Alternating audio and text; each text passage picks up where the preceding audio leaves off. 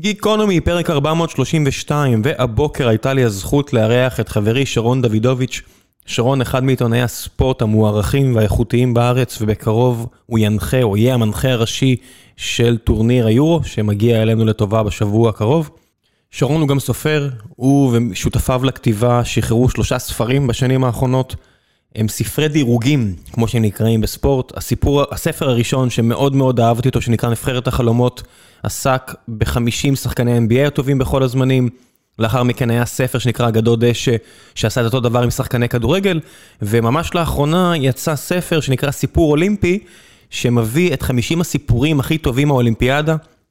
קראתי את הספר אה, ממש בסוף שבוע הקודם, וסופר נהניתי ממנו, ממתק, כיפי, לא הכרתי את רוב הסיפורים שם בניגוד ל-אן בי איי ולכדורגל, אז גם, גם החכמתי וגם קראתי, אז דיברנו על הספרים, על איך זה להוציא ספרים, על תרבות ספורט, על תקשורת ספורט, מעט מאוד על ספורט בעצמו, זאת אומרת, אם אתם לא אוהבי ספורט בכל רמה חבריכם, זה פרק שבכיף יהיה לכם מעניין לשמוע, כי אנחנו מדברים פה בסוף על תרבות ועל שלל נושאים אחרים, ולפני שנגיע לפרק המרתק הזה, אני רוצה לספר לכם על נותני החסות שלנו, והפעם זה מותג שאני אישית מאוד אוהב, פנדה מזרנים.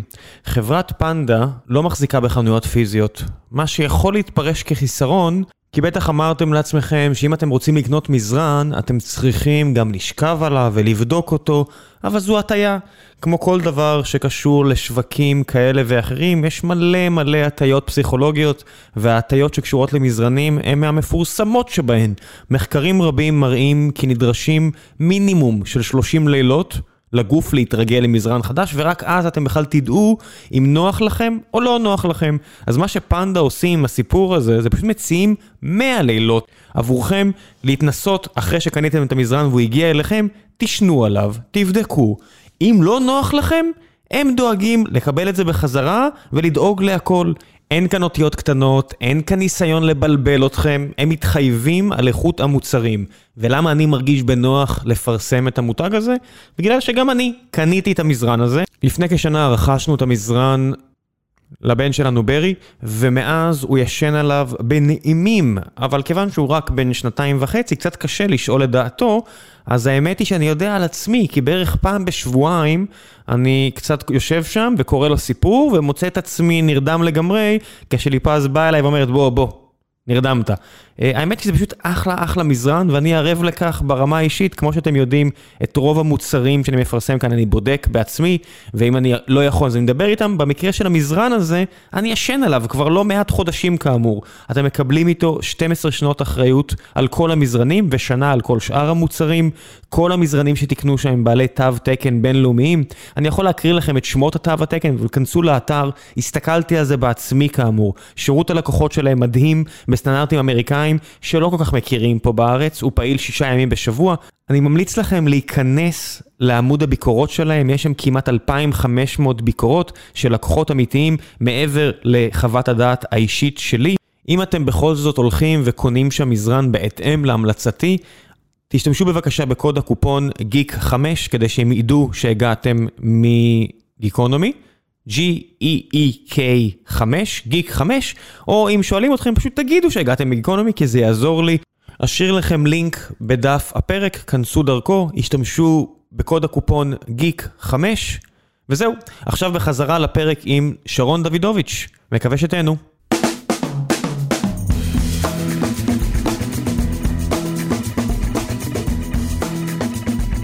גיקונומי פרק ארבע מאות שלושים ושתיים, והבוקר יש לי הכבוד לארח את שרון דוידוביץ', שאתם בטח מכירים אותו בשידורי ספורט, מאביעד כיסוס בבוקר, פעם בשבוע? פעם בשבוע. פעם בשבוע, אני לא יודע, אתה יודע, אני נוסע באוטו ופתאום אתה מופיע, לא יודע מתי אתה מופיע או לא. אולי אתם מכירים אותו מקבוצת הוואטסאפ, שאתם מפסידים בפנטזי, אם אתם חלק מאותם עשרה אנשים שאיתי בקבוצת וואטסאפ, אתם מפסידים בפנטזי של, של הליגה האנגלית. מה אני עם שרון? בסדר, האמת, כבוד גדול, כבוד גדול להיות רגע, פה. וסופר. מחבר ספרים. לא סופר, מחבר ספרים, אני חושב שסופר זה הגדרה גדולה מדי, אבל כיף, לאחר ארבע מאות שלושים ואחד פרקים, להגיע לפודקאסט שהוא אבן יסוד. מבושל היטב, כבר הגעת שזה כבר מבושל היטב. זהו, לא, אבל זה אבן יסוד בעולם הפודקאסטים הישראלי, ואחרי שיש לי שני פודקאסטים, ואין ספור התארכויות בפודקאסטים אחרים, גדולים וקטנים כאחד, פתאום לבוא לפודקאסט ש... הנה, שיוצא כל הגזים, וזה רומז הכל. לבוא לפודקאסט שאפשר לדבר בו על דברים אחרים. רואים שאתה צעיר בזה, רואים שאתה צעיר בזה. אתה אומר שיש לך שני פודקאסטים וזה לא מזכיר את שמם. לא, אני לא יודע. תראה, יש פודקאסט שנקרא בשירות עוד מלכותה, זה על כדורגל אנגלי. להיט. להיט, תודה רבה. ויש פודקאסט שנקרא עושים אם בי איי, שהוא על... ובכן, אם בי איי, אחד עם ערן סורוקה ואח שלי משה דוידוביץ', אבל כאילו ההזדמנות הזו לבוא לפודקאסט שהוא קהל רחב, שהוא קהל הרבה יותר מגוון מהאנשים שאני מגיע אליהם בדרך כלל, ולנסות, אתה יודע מה? לנסות לגרום להם להתאהב בספורט. על מה אתה רוצה להתחיל? אולימפיאדה? בוא נתחיל אולי על הסיבה שבעתיה ככה הגענו, ספר חדש פרי-עטי שהוצאתי, יחד עם אלעד זאבי. לפני שנה וחצי, לפני שהתחלת לכתוב את הספר הזה, אני חושב שפגשתי אותך at your lowest. שיא הקורונה, נראה כן. לי שראיתי אותך הכי שבור שאי פעם אנחנו מכירים. האמת שיפה שאתה אומר את זה, וזה נכון. וזה נכון מאוד. אני באפריל-מאי אלפיים עשרים, אני אגיד גם למה. אפריל-מאי אלפיים עשרים, ואפילו עוד יותר ב- ב- באוקטובר, בסגר השני של, של הקורונה, הייתי במצב, במצב גרוע שלי, אתה יודע, גם אפילו ברמה הפיזית, הגעתי לשיא שלי, מאה ואחת עשרה קילו, אני יכול לספר, מאה ואחת עשרה קילו, אני מטר תשעים ואחד סנטימטרים, אז זה גדול, אבל לא גדול מדי, אבל זה גדול.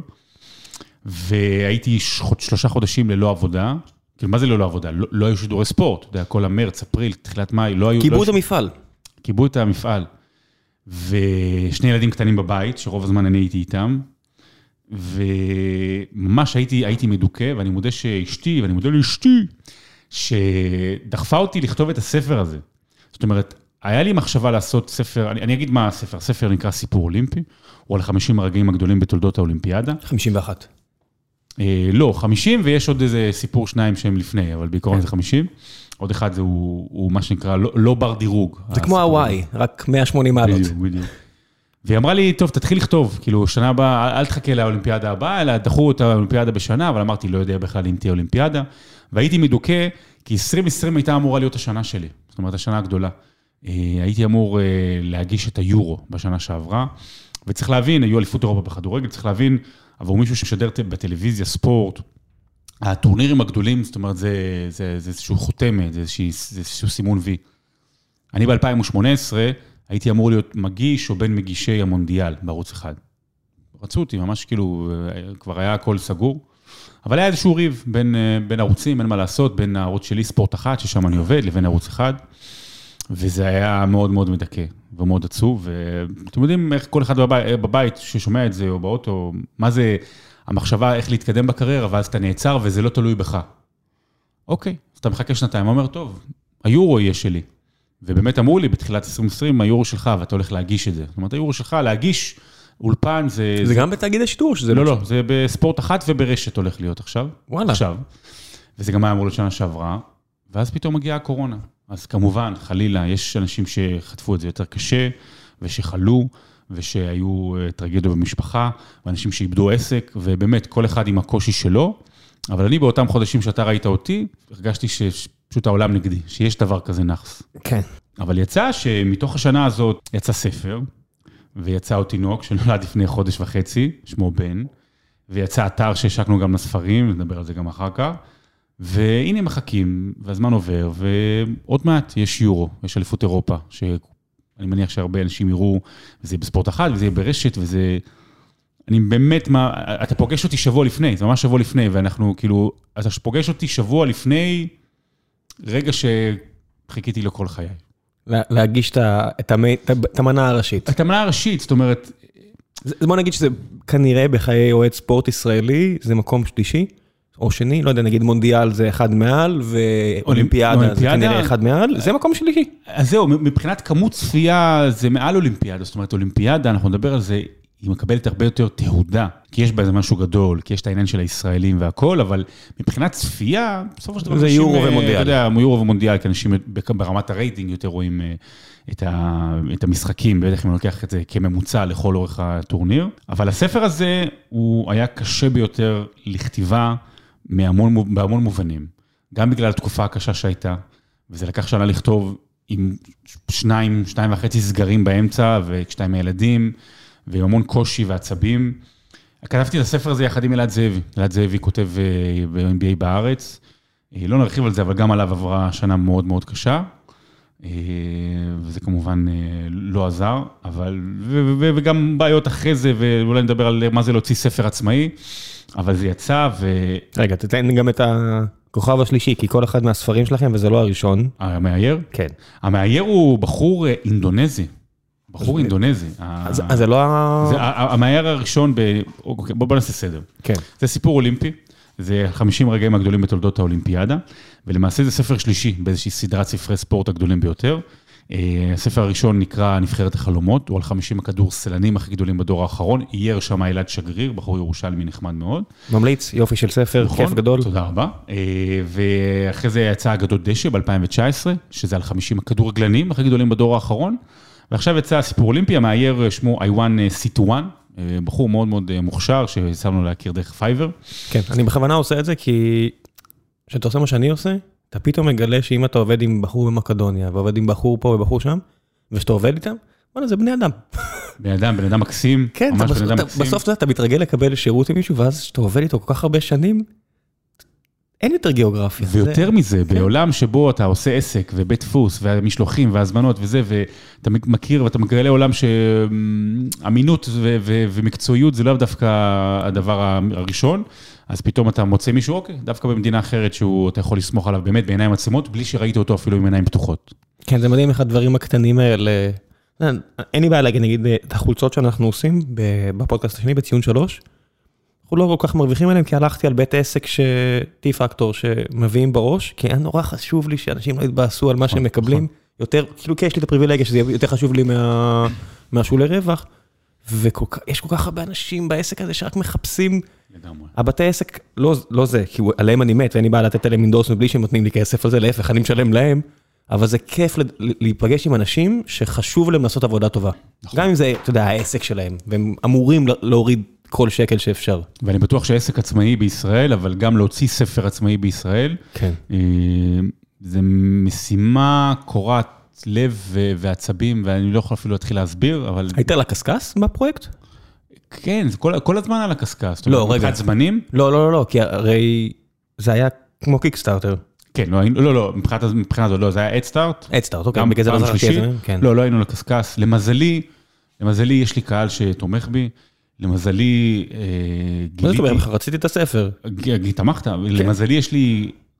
למזלי גיליתי, וזה אולי נרחיב בהמשך, שיש דבר כזה שנקרא קהל ספורט, שרוצה תרבות ספורט אמיתית, מעניינת, מעשירה, ולא מה שאולי הקהל בחוץ חושב על קהל הספורט.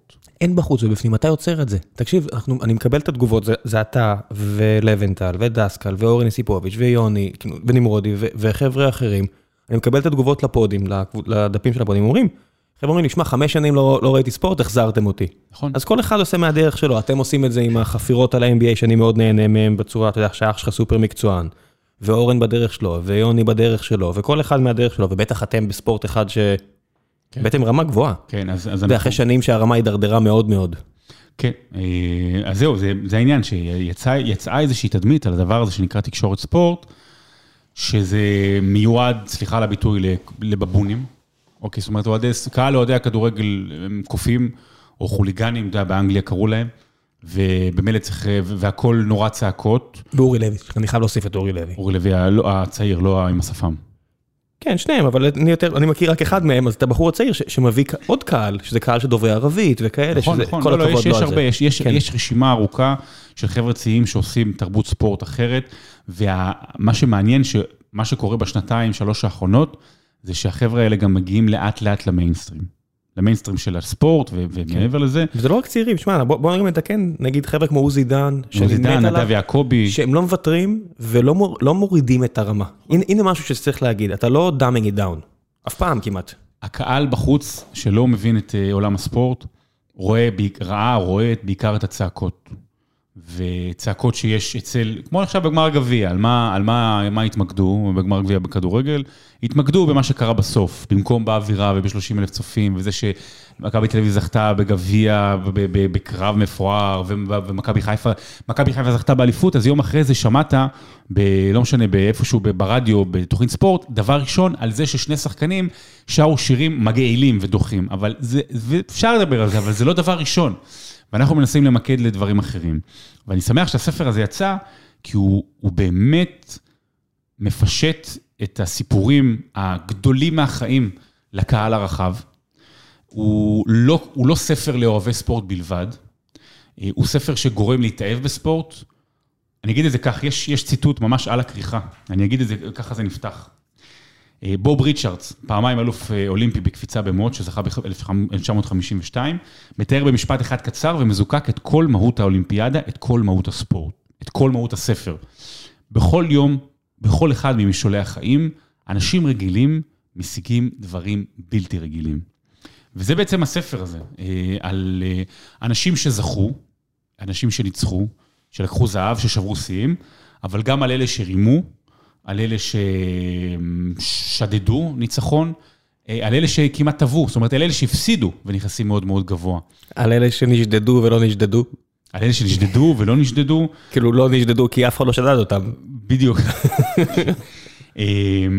יש, יש פה כל כך הרבה סיפורים לא מוכרים ומרגשים, מהבחינה הזאת זה גם היה קשה מאוד לעבוד על הספר, כי בניגוד לכדורגל ולכדורסל, שם...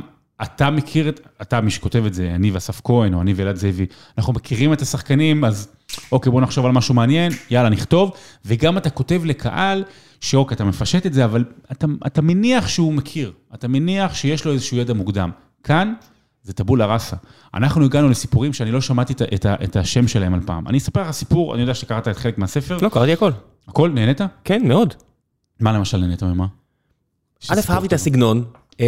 אני, אני אוהב ממתקי ספורט. זאת אומרת, אני מאוד אוהב את אה, אופרן, ואת כל החבר'ה האלה שמביאים לי סיפורים שמאחורי הסיפורים, מגרש השדים שלו שקניתי וכאן. נמרוד אופרן כתב פה פרק גם. יודע, אני, אני, אמרתי, אני, אני, אני, אני מאוד אוהב, גם, גם, גם ציינתי, אה, אמרתי לך גם שיש פרק אחד שלא התחברתי אליו, גם אמרתי לך, היה פידבק שלם. בסדר. אה, הפרק הזה, הפרק הזה, הספר הזה הוא מורכב באמת, כמו שאמרת, מפרקים קצרים יחסית. הכרתי חלק מהסיפורים, כן? כי הוא אמור להיות ממתק, כי הוא אמור, אני קורא לו באהבה. לא, קראתי אותו בצימר, אני לא בורח, כן? ספר שירותים. ספר טיסה, כן? ספר טיסה, ספר שירותים. מאוד נהניתי. במובן הזה שהוא מדורג, יש כמה פרקי התחלה, וכמובן גם בהתחלה מחוץ... הוא דווקא הולך ומשתפר, אתה יודע? זה מרגיש כאילו את הפרקים הראשונים, כתבתם בסוף, יכול להיות? כתבנו את זה מקראי, כן, לא, כי הפרקים הראשונים דווקא בהתחלה. התחלת עם ההתחלה? התחלתי עם הסיפורים היותר קלים או היותר קצרים. נגיד ריין לוכטה וכאלה, זה כתבנו בהתחלה או בסוף? אחד הדברים הראשונים. וואלה. אחד הדברים הראשונים. דווקא הפרק הזה הרגיש עייף. יכול להיות. יכול להיות, זה אחד, לא, לא עייף, אבל... כי הוא לא מרגש, יש... כי סיפורים אחרים שם, ואני תכף בכוונה אני נותן לך את מה, שהם יותר מרגשים, אתה קורא את זה, אני, אני, אני מתרגש מספורט. רצינו גם גיוון בסיפורים, הסיפורים ריין לוכטה, מי שלא מכיר, זה אלוף אולימפי, בוא נגיד, המייקל פלפס של תקופתנו, אם לא היה מייקל פלפס בעולם השחייה, זה ריין לוכטה, שחקן אדיר. שחקן אדיר, והיה סיפור מטורף בריאו אלפיים ושש עשרה, שהוא בעצם, הוא בא ואמר ששדדו אותם, אותו ואת החברים שלו לנבחרת השחייה, ו... וזה יצר מתחים חברתיים, פוליטיים, אתה יודע, אתה אומר לעצמך, אה, טוב, בברזיל יש כנופיות, וברור, ו... ומדינה שלמה של שלוש מאות מיליון איש, אמרה, רגע, רגע, וואי, זה יעשה לנו קטם, ולאט לאט היו סדקים בסיפור שלו, ואחרי יומיים שלו שהגילו שהוא שיקר, היו מצלמות מהבטחה וגילו שהוא שיקר, ותקשיב טוב, האומה הברזילאית, זו אומה מאוד מאוד גאה, ו... ומאוד אוהבת את עצמה, את עצמה ונפגעו, ונפגעו, וכל העולם... מה זה שיקר? הוא בא כאמריקאי, הכי ווייט טרש אמריקאי שהשתקר? הכי, הכי ווייט טרש, לא שדדו אותו ולא כלום, הם הרסו שם, הם הרסו את השירותים, והם לא הסכימו לשלם, והיו נורא נחמדים איתם, וראו את זה בצילומי ההבטחה, ואז... אז זה סיפור שהוא פחות מעניין, אבל זה סיפור שאתה בא לספר... את, ה, את המתחים שנוצרים בזמן אולימפיאדה, שזה לא רק ספורט, זאת אומרת, המתחים של העולם הראשון לבין מי שאנחנו, העולם הראשון, מחשיבים כעולם השלישי. אתה מבין, ארצות הברית מול ברזיל, איך לוחטר רואה את הברזילאים, ויאללה, אפשר, אף אחד לא יוכל, ובכלל לא היה צריך, אם הוא לא היה מספר את זה לאף אחד, זה היה עובר כאילו בלי כלום, ובמובן מסוים נגמרה לו הקריירה שם. ספונסרים של מיליוני דולרים עזבו אותו בגלל הסיפור הזה, הוא הפך להיות הנבל של אמריקה. אז... הלך לריאליטי. בגלל... שוב, וזה העניין, וזה הביצה של אמריקה, שהוא אומר לעצמו, אני כבר בסוף הקריירה שלי כשחיין, לא הצלחתי כל כך באולימפיאדה הזו, בוא נשקר, בוא נמציא סיפור שיתפסו אותי, ויגידו איזה מסכן, והתחילו לראיין אותי, והחזירו אותי לכותרות. אז הוא חזר לכותרות, ואין דבר כזה פרסום רע. יש. יש כנראה. יש. יש כנראה, ככה יש הרבה, יש הרבה סיפורים שם של, לא הרבה, ספרתי איזה ארבעה, חמישה שליליים, ראיתי כאילו את היחס שליליים חיוביים, יש את, איך קוראים לו, המחלקה על הקרח. את טוני הרדינג? כן. טוב, זה סיפור מטורף. כן, אי אפשר, כשקראתי את זה, גם ראיתי את הסרט לפני, לא יודע מה, אני כן, אי אפשר לברוח מזה. זה סיפור. זה גדול מהחיים. זה אחד הסיפורים האהובים עליי, כאילו, בכל הזמנים. אני גם מספר אותו בהרצאה שאני עושה, שנקראת סיפור סינדרלה. זה סיפור על שתי מחלקות. בוא נגיד את זה כך, עולם ההחלקה על הקרח תמיד היה עולם אלגנטי, אתה יודע, עולם שמקדש יופי, זאת אומרת, במובן הזה שמחליקה צריכה להיות יפה וחמודה ומתוקה. הרעש שהן פוגעות בה, המחליקה, איך זה נקרא? המחליקאים, מחליקאים, כן, מחליקאים. שזה פוגע בקרח, צריך רעש מסוים, שאם מגיעה מישהי אתלטית שחורה, לא נגיד צבע, אבל על מה מפילים לציון? על זה שהרעש שהיא עושה הוא אגרסיבי. נכון, אגרסיביות. ובתחילת שנות ה-תשעים, עולם ההחלקה על הקרח בארצות הברית, ממש התחיל לקבל יותר ויותר רייטינג ועניין. למה? בגלל סיפור ספורט.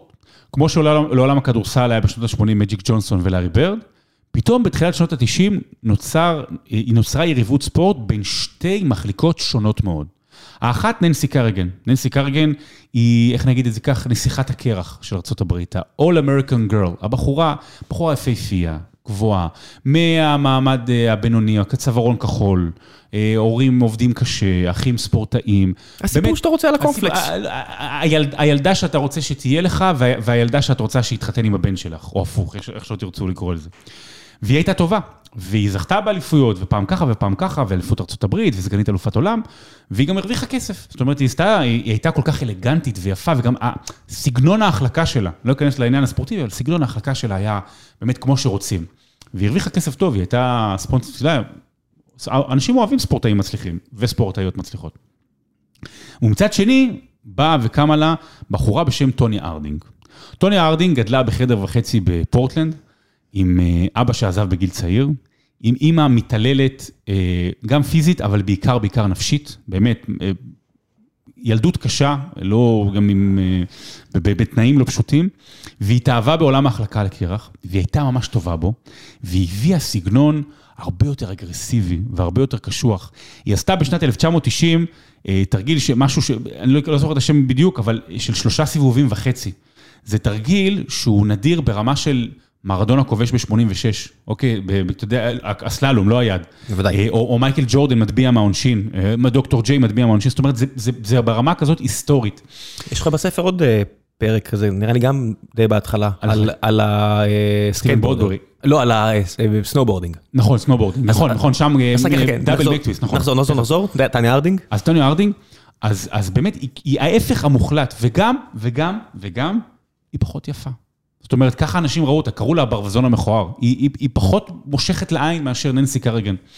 והעניין שקרגן זכתה, ארדינג שנייה. ארדינג זכתה, קרגן שלישית. כאילו, היה כזה פליק פלק.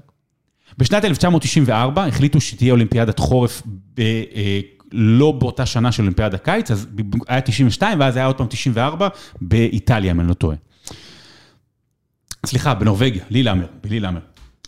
ואז...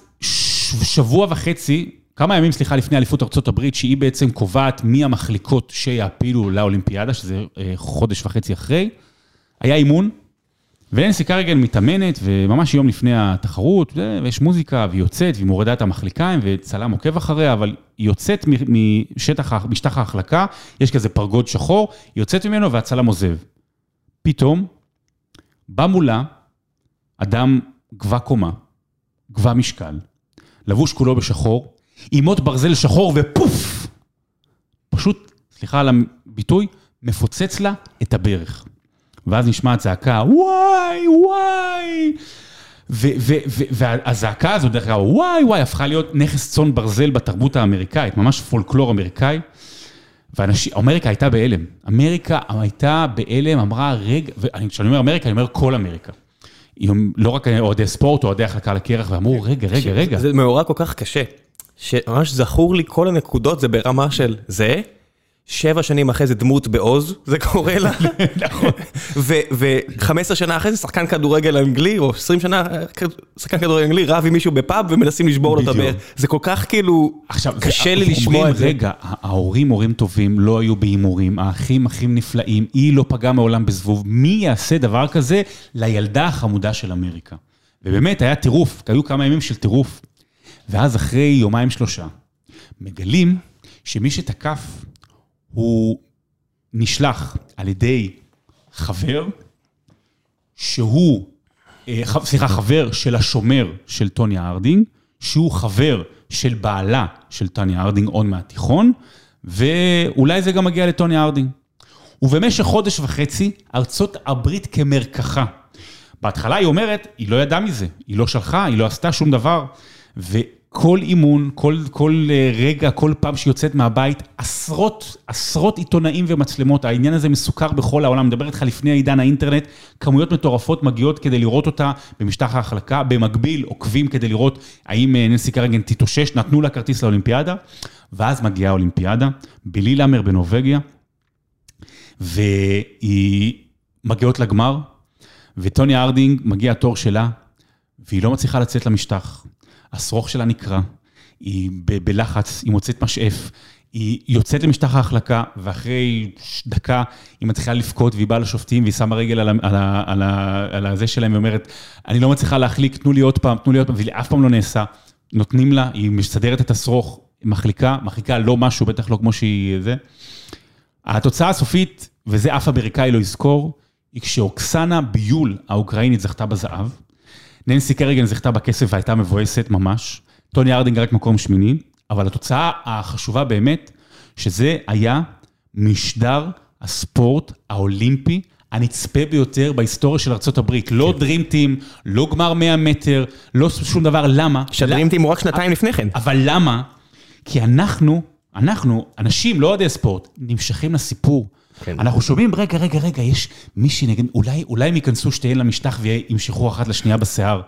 ויש פה סיפור שהוא הזוי, הסרט, הסרט, דרך אגב, סרט מצוין, משוחק נפלא, אני טוניה קוראים לו, הוא סיפור הזוי שהוא לאו דווקא אולימפי, זאת אומרת, הקטע האולימפי פה הוא נורא קטן, אבל הוא לא היה, הוא לא היה מתרחש לולא הרצון הזה להגיע לאולימפיאדה ולזכות, ואז שטוניה הרדינג, ועכשיו רגע, לא גיליתי, מה הסתבר בסופו של דבר? שטוניה הרדינג לא שלחה, אבל היא ידעה, ידעה שזה הולך לקרות, היא לא עצרה את זה, היא מיד אחרי האולימפיאדה נשלה לה רישיון לכל החיים להתעסק בהחלקה על הקרח, שזה עצוב, אתה יודע, זה בחורה שגדלה, גם דרך כלל בעלה היה גם מכה, וגם מכה פיזי ונפשי, זאת אומרת, יש פה מקום שמאיפה זה הגיע, והיא הפכה להיות נתגרפת. כן, זה אחד הדברים המבאסים שכיועד ספורט, ולא משנה בין כמה אני, אני רואה למשל את הגמר הגביע הזה, ואני רואה את המאמן של הפועל תל אביב רץ אל השופט, ואיפשהו בנפש האינפנטילי עושה, מצד אחד זה don't do it, don't do it, מצד שני. מצד שני? יו! אני לא יכול להוריד את העיניים מהמסך. אני לא מאמין מה אתה עושה, אני מצחקק כמו ילד קטן, כי זה... זה מגיע גם למקום האינפנטילי הזה, שבסוף יש התרחשות, ואתה יודע מי זיהו את זה, ואני אומר, לא... לא מספיק נותנים על זה את הקרדיט, ה-יו אף סי, שנקנו על ידי אחים פרטיטה ודיינה ווייט, התחילו לתת דגש על הסיפור, כי הם הבינו שבלי הסיפור, בסוף זה שתי דודס הולכים מכות, או שתי דודץ הולכים מכות, ואם אתה לא ממש אוהב את הספורט, נגיד כמוני, אין לך נקודת חיבור. זו המהות ש... בספורט, כן. וזה מה כן. שאני חושב שאנחנו מתחילים להבין עכשיו, אנשי תקשורת הספורט, ולא הבינו לפני, שבכל דבר, מעניין ולא מעניין, יש סיפור. יש בן אדם. יש סיפור, ואם תמצא את הסיפור, אתה תמצא את העניין, ואתה תוכל לעניין. זה מה שאני אנסה לעשות גם שנים בכתבות וידאו, שאני עושה. תכף לדבר על זה. אז זהו. ו... ומה שיפה בסיפור פה, בסיפורים, סליחה, זה שאתה יכול לקחת את זה לכל מיני מקומות. אתה יכול לקחת את זה לה... להישג הנפלא של יוסם בולט, ומה שהוא עשה, או מייקל פלפס, אתה יודע, באמת ההישג הספורטיבי, או למשל מייקל פלפס, על מה עשה ההישג הספורטיבי, איך זה גרם לו לדיכאון, אני מניח שהרבה שמעו על זה, גם בסרט שהיה, שיצא בנטפליקס, או ב-יס, המחיר, מחיר הזהב, או כמה, כמה, כמה זה קשה, המחיר שכדי להגיע לזהב, אז מבחינה הזאת של ההישגים. או מבחינה אחרת, על, על המלחמה הקרה, איך היא באה לידי ביטוי במשחק כדורסל, גמר, המשחק, גמר הכדורסל ב-אלף תשע מאות שבעים ושתיים בארצות הברית ל, ל, לברית המועצות. או כדור מים בין הונגריה לרוסיה. חמישים ושש להונגריה לברית המועצות. או איך אה, בחורה אחת, קטי פרימן, אה, מאוסטרליה, היא משנה תפיסה של האבורג'ינים באוסטרליה, שהם, הייתי אומר, ההגבלה של, של האפרו-אמריקאים בארצות הברית.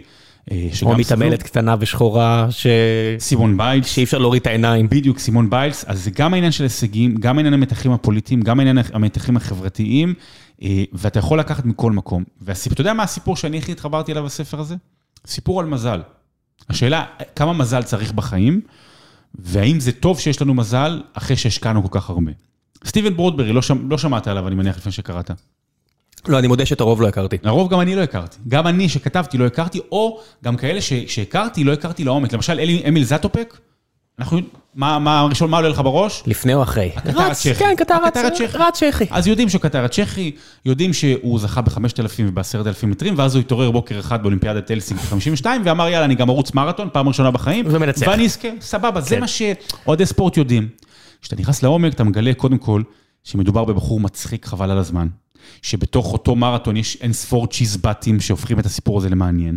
אתה מגלה שהוא פורץ דרך בעולם הספורט, הוא ממציא תורת האינטרוולים, מה שאנחנו היום לא מצליחים לעשות בחדר כושר, והוא מלא משפטי השראה, ואתה מגלה שהוא מוחמד עלי של עולם הריצות. ב-אלף תשע מאות שישים ושמונה במהפכה, בניסיון המהפכה בפראג, באביב של פראג, הוא היה בן אדם הכי מפורסם בצ'כוסלובקיה, והוא עמד שם עם החבר'ה הצעירים ליד הטנקים.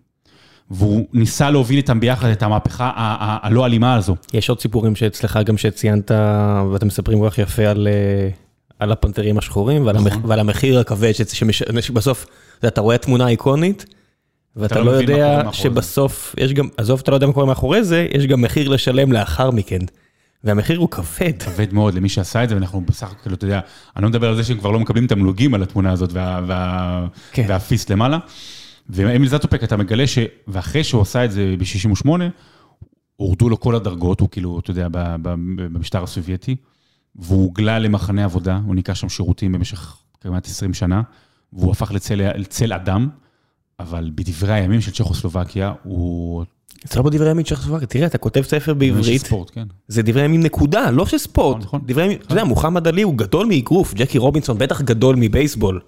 ואז, ואז, אוקיי, אמיל זאטופק ומוחמד עלי ויוסם בולט, אתה אומר, זה קל. אבל אז מגיע מישהו כמו סטיבן ברודברי, וזה עוד הסיפור האחרון שאני אתן מהספר ונדבר על דברים אחרים. סטיבן ברודברי, הוא, אה, מסת... הוא מתעסק בהחלקה מהירה על הקרח. החלקה מהירה על הקרח זה, יש משטח, לא כמו מסלול אתלטיקה, אבל אתה יודע, אליפסה, או, כן. ו... ו... ועושים ומנסים להגיע כמה שתר מהר, זה מגיע למהירויות של שבעים שמונים קמ"ש, זה מטורף.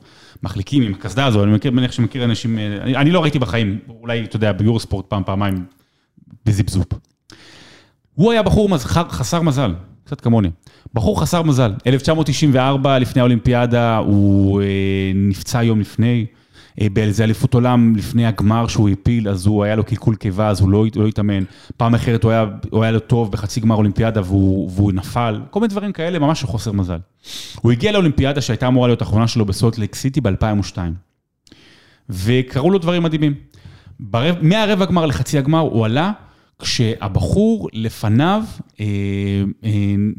נפל ממש באיזה שלושים ארבעים מטר לסוף, נפל והוא השיג את המקום שלו והוא השיג את המקום לגמר. מהחצי הגמר לגמר הוא לא עלה, אבל גילו בצילומי הטלוויזיה שמי שהיה לפניו נפסל, כי הוא עשה איזושהי פסילה שאסור לעשות, חצה את הקו או משהו כזה, נפסל, הוא עלה לגמר. ואז אומרת לו מאמן, ובגמר יש חמישה מחליקים, הארבעה האחרים יש להם ביחד חמש עשרה מדליות באליפויות עולם, לא יש אפס. אומרת לו המאמנת שלו, אומרת לו, תשמע, אין לך סיכוי, בוא נהיה כנים. תראה מה תעשה, תישאר מאחור, אל תנסה להילחם איתם, תנסה להיות לא רחוק מדי, ובוא נקווה שמישהו ייפול, ואולי תשיג את הערד, אולי. זה, זה, זה ציטוט אחד לאחד. מתחיל לו המרוץ. והם מחלקים, וזה, זה, לא יודע, נראה לי עשרים סיבובים, משהו כזה, מחלקים, מחלקים, מחלקים. מגיעים לסיבוב האחרון. סיבוב האחרון, אמצע של הסיבוב האחרון. אתה עוצר את הפריים של המצלמה, ואתה רואה ארבעה מחלקים, ואתה לא רואה את סטיבן ברודברי. זאת אומרת, הוא לא נמצא בפריים של הטלוויזיה, תחשבו על, על הרוחב. ואז קורה דבר מדהים, כמה דברים מדהימים. זה ענף שבו אפשר קצת לדחוף ולתפוס מקום, זאת אומרת, מותר לגעת, כי זה העניין, לתפוס אחד לפני השני. השניים הראשונים כל כך נאבקו, אחד בשני במרפק, שניהם נפלו. השלישי היה קרוב אליהם, הוא לא ראה שהם נופלים, הוא נתקל גם בהם. אבל מה? הוא אף הצידה. הרביעי ראה אותם נופלים, והוא ניסה לעקוף, אבל השלישי זז בדיוק לצד שלו, והרביעי נתקל בו. עשרה מטרים לסיום. סטיבן ברודברי מרים את הראש, מחליק לחיים עליהם ראש למטה, הוא רואה את עצמו לבד לגמרי, מול קו הסיום, הוא מרים את הידיים למעלה, והוא זכה בזהב, והקהל היה בהלם. הוא אחר כך מקבל את המדליה בהמנון, יש שריקות בוז, יש, שריקות, יש, יש גם שריקות בוז, ונשאלת השאלה המאוד פילוסופית לחיים שלנו, כמה מזל מותר שיהיה לנו? כמה מזל מותר שיהיה לנו? והאם, הרים, כאילו כל ההשקעה, אתה, אתה ספורטאי, אתה מלידה, אתה מתעסק בזה יום וליל, אתה אוכל ונושם, ואז בסוף אתה זכית בזהב, בגלל מזל, ולוקח את זה לכל מיני מקומות, ו- ומה שיפה, אתה יודע, יש, באוסטרליה יש ביטוי היום, ממש ביטוי, כאילו, במדינה, to draw, do a Broadberry, זאת אומרת, לעשות Broadberry. הוא הפך לפועל. בדיוק. אם אתה, אם אתה, יש לך מזל בלתי מוסבר, אתה כנראה יש לך, נגע בך ברודברי. זה, זה די נחמד, שלא הכרתי בכלל, והוספת את האפשרות דרך דפי ספר, ללכת ליוטיוב. זה, זה העיקר, כי אנחנו, יש, יש שיעורים יפים, אנחנו קוראים את זה, זה פרקים של אלף מילה פלוס מינוס לא יותר, ואז יש סרטון ראיתי ברובם. קיו אר. אתה יודע שראיתי ברובם. אתה חייב. לא, כי, כי אני קורא את המילים, ואני אומר, אני חייב לראות את זה. בדיוק. אני ממש חייב לראות את הדבר הזה. אז אנחנו עוזרים ונותנים, גם עשינו את זה עוד מהספר הראשון, וגם עכשיו, אז זה ספר שירותים מושלם, כי אתה, גם, אתה נכנס גם עם הספר וגם עם הטלפון. כן, אמרתי, אשתי, כי אמרתי לאשתי שבלי טלפונים בחופשה, אתה יודע, כל יום המים עם המשפחה, אז בלי טלפונים, אז היא רואה אותי עם הספר, וטלפון מעל הספר, אמרתי, צחוק, אמרתי, לא, לא, תראי, שרון הביא פה לינקים, יש פה קיו אר. לא, באמת, זה מגניב שיש יוטיוב מהבחינה הזו. כן, כן. לא הייתי נחשף לדברים. לתת לאנשים את החוויה הוויזואלית, גם לראות, דווקא אחרי שהם קוראים, ודרך כלל בספר הזה יש כל מיני כותבים, זוהר בעלול כתב על נעים סולימנגולו, שאנחנו מכירים אותו משידורי, כאילו מהחוויה האישית שלו. אתה מכיר, לא, לא יפה להגיד, אבל אתה מכיר גם הטורקי, ואז אתה קורא את הסיפור, אתה אומר, פאק, זה גם ספורטאי ענק, ענק, ענק, ענק. הוא שם האל, בטורקיה הוא... בצדק, מה זה הוא שם האל? הוא אל אולימפי נקודה. הוא אל אולימפי, ומירי נבו כתפה על סימון בייס, לינוי בר גפן, מומחית גרוף וחולת מוחמד עלי. הייתה פה, כן, כן. הייתה פה, אז היא כתבה על מוחמד עלי, על סגירת המעגל שלו, זה טופ עשר, דרך אגב, יש דירוג גם, כן? זה מ-חמישים עד אחת, זה להשאיר עניין בסוף. אתה גם מסביר איך, גם ממש בתחילת הספר, אתה מסביר איך אתה עושה את הדירוג. זה כיף, זה כיף, אתה יודע, אנחנו, בספורט אנחנו אוהבים ממקום ראשון וממקום שני, הרי על זה בנויה האולימפיאדה. כשיש רק מאורע אחד שהוא מחוץ לדירוג, שבכוונה לא רצית לציין אותו. כן, שזהו, אתה יודע מה? נשאיר את זה. לא, לא, לא, אני אגיד על מה הוא, על רצח מינכן. כן. זה היה סיפור שהכי קשה לי לכתוב. קשה אפילו לקרוא, כי אתה יודע שאולי קראתי את הפרטים מספיק. אני גם לא, וזה, אתה יודע מה, אפילו עכשיו אני באמת כמעט דומע, כי זה... זה סיפור מזעזע, מכל הבחינות שלו, מההתחלה עד הסוף, מהשמחה, הם לילה לפני זה, הם היו כולם בהצגה כנר על הגג, והם נורא היו שמחים, ויש צילומים מ-שתים עשרה אחת בלילה, שמרימים את אסתר חמורוב על הידיים, כי יום אחרי זה הייתה, היה לה חצי גמר, והיא הייתה אמורה להתחרות בחצי גמר, ולעלות לגמר ראשון ב-מאה משוכות, ושלוש שעות אחרי זה, התחילה, התחילה בלגן, יש סרט שאני ממליץ לראות, יש אותו ביוטיוב, פעם ראו אותו, One Day in September, יום אחד בספטמבר, זכה באוסקר ב-תשעים ותשע על סרט דוקומנטרי. זה סיפור, תקשיב טוב, הסיפור הזה של רצח מינכן, שלקח לי שלושה שבועות לכתוב אותו, בדרך כלל אני כותב הרבה יותר מהר, ועוד חודש זה נשאר לי בראש. בגלל הרגש. בגלל הסיפורים שם, וללכת לפה יוטיוב ולפה לקרוא. יש, זה מאוד השפיע גם עליהם. על מי? על גרמנים. כן, אבל גם מה שהגרמנים עשו שם זה... לא, זה השפיע, הפאק-אפ. אתה יודע, הפאק-אפים מאוד מאוד משפיעים. הם הקימו, בגלל זה הם הקימו שם יחידה ללוחמה בטרור. אז תקשיב, הייתי, כשעשינו את הקורס לוחמה בטרור ביחידה, אז זה כזה חמישה שבועות במתקן האדם, והיה שם חבר'ה מהיחידה הגרמנית. יש כזה כמו חילופי סטודנטים, רק עם אנשים בני ארבעים וחברים בגפיים. כן, הם, אתה יודע, הם מקצוענים. זה כמו הימ"מ בארץ. וקצת החלפתי בינים, כי אתה יודע, כי אתה חל מסלול, אין לך זמן מהחיים שלך, וקצת דיבר איתם על זה, ואמרו שזה בגלל זה. זה המורק שלהם, זה כמו שאצלנו ביחידה, בעוקץ בשנות ה-שמונים, זה מבצע כחול וחום, לוחם עוקץ יצא קצת סמרטוט ולא הסכים לעזור עם אלונקה בפעילות בעומק לבנון, וממש עמית חרפה על היחידה בלי להיכנס לפרטים, אבל זה נהיה המורק, ואז רצים אלונקה פעם בשבוע. בגלל שחס וחלילה לא יקרה עם משהו כזה, אתה לא מיד קופץ אלונקה, מסוג הדברים האלה. והסיפור הזה במינכן, זה על היחידות המיוחדות הגרמניות. הם פשוט היו שם נוראים. הם פישלו בכל מ-A to Z. ממש, אתה מסתכל על זה היום, כשאתה יודע איך, אנחנו כולנו פתאום יודעים איך נלחמים בטרור, אפילו לא, הם, הם טובים בזה. לא, אנחנו גם אז היינו יחסית בסדר בזה, כי היה לנו ניסיון. אבל אתה מסתכל על הסיפור אז, איך הם באו, זה באמת מביך, וגם כל מה שקרה מסביב, והאפתיות של העולם לזה, האפתיות, בזמן שיש בני ערובה, מאתיים מטר משם אנשים משתספים, אנשים ממשיכים להתחרות, זה באמת סיפור מזעזע שחשוב לספר אותו. אם יש משהו אחד שאני שמח עליו, שאני מקווה שאנשים יקראו את הספר, זה כדי להכיר לעומק את הסיפור הזה. אני, אני על כל הסיפורים, כי בסופו של דבר, אתה, אתה קורא את זה, ואין, אין שם הרבה סיפורים את ה, את העבר, אבל הוא שולח אותך, לפחות אותי, ללכת ולקרוא על אנשים, כי אני תמיד נזכר בפרסומת הזאת, שנראה לי אנדר ארמור עשו ל... נראה לי לפלפס, נראה לי, ומושיבים אותו ואת אשתו, הפרסומת היא שמושיבים אותו לראות את הפרסומת. אתה מכיר, צריך לראות את זה? לא, לא. אז הוא יושב, והפרסומת זהו כזה בבריכה ענקית, זה נראית בריכה אינסופית, והוא שוחה, ושוחה, ושוחה, וההדגשה לא על הפרסים, אלא על הדרך. על זה שזה לא נגמר, זה לקום בבוקר לשחות, צהריים לשחות. אנשים מתמקדים בפיקנטריה, שהוא לא אכל חמש עשרה אלף קלוריות, והוא נראה... כאילו אם הם מפסלים חייזר שבא לכבוש אותנו, ככה היה נראה. אבל הוא ואשתו רואים את זה שם, הם לבושים באנדר ארמור, עם הכובע והכל, והוא פשוט בוכה, כי הוא, הוא מבין כמה עבודה. זה, רואים, רואים אותו מוריד בנג, גם עם זה הוא יכול. אלסה, אתם טועים. לא, מדר פאקרס, הוא, הוא יכול כי הוא מתאמן בלי סוף, ויש כישרון, ויש גנטיקה, וזה כזה הכל כדי שתקבל זהב. לגמרי, זה באמת אנשים מדהימים.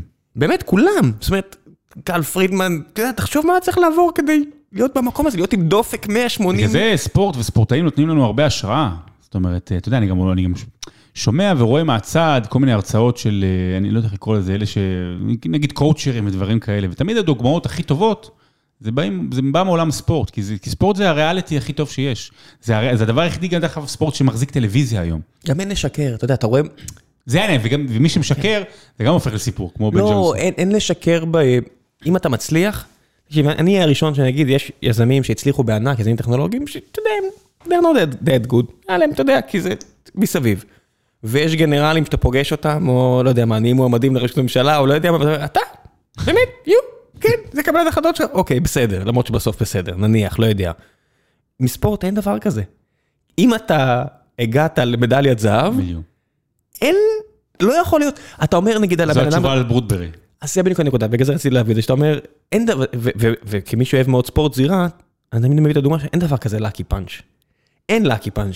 לקי פאנץ' זה אומר שהתאמנת עשרים שלושים שנה, והגעת למצב הזה, שאתה בכלל יודע לזרוק אגרוף, במצב של מינימום חמצן, שבכלל עם הטכניקה והכוח שעבדת עליו, וניחנת גם במזל וגם בעבודה הקשה, כדי שאם הוא יפגע בסנטר, בנקודה הנכונה, אתה תרים את הידיים, סטייל מייצר, עשתה כל מיני דברים כאלה של לקי פאנץ', או באגרוף עכשיו היה עם ג'ושוע שמפסיד ל...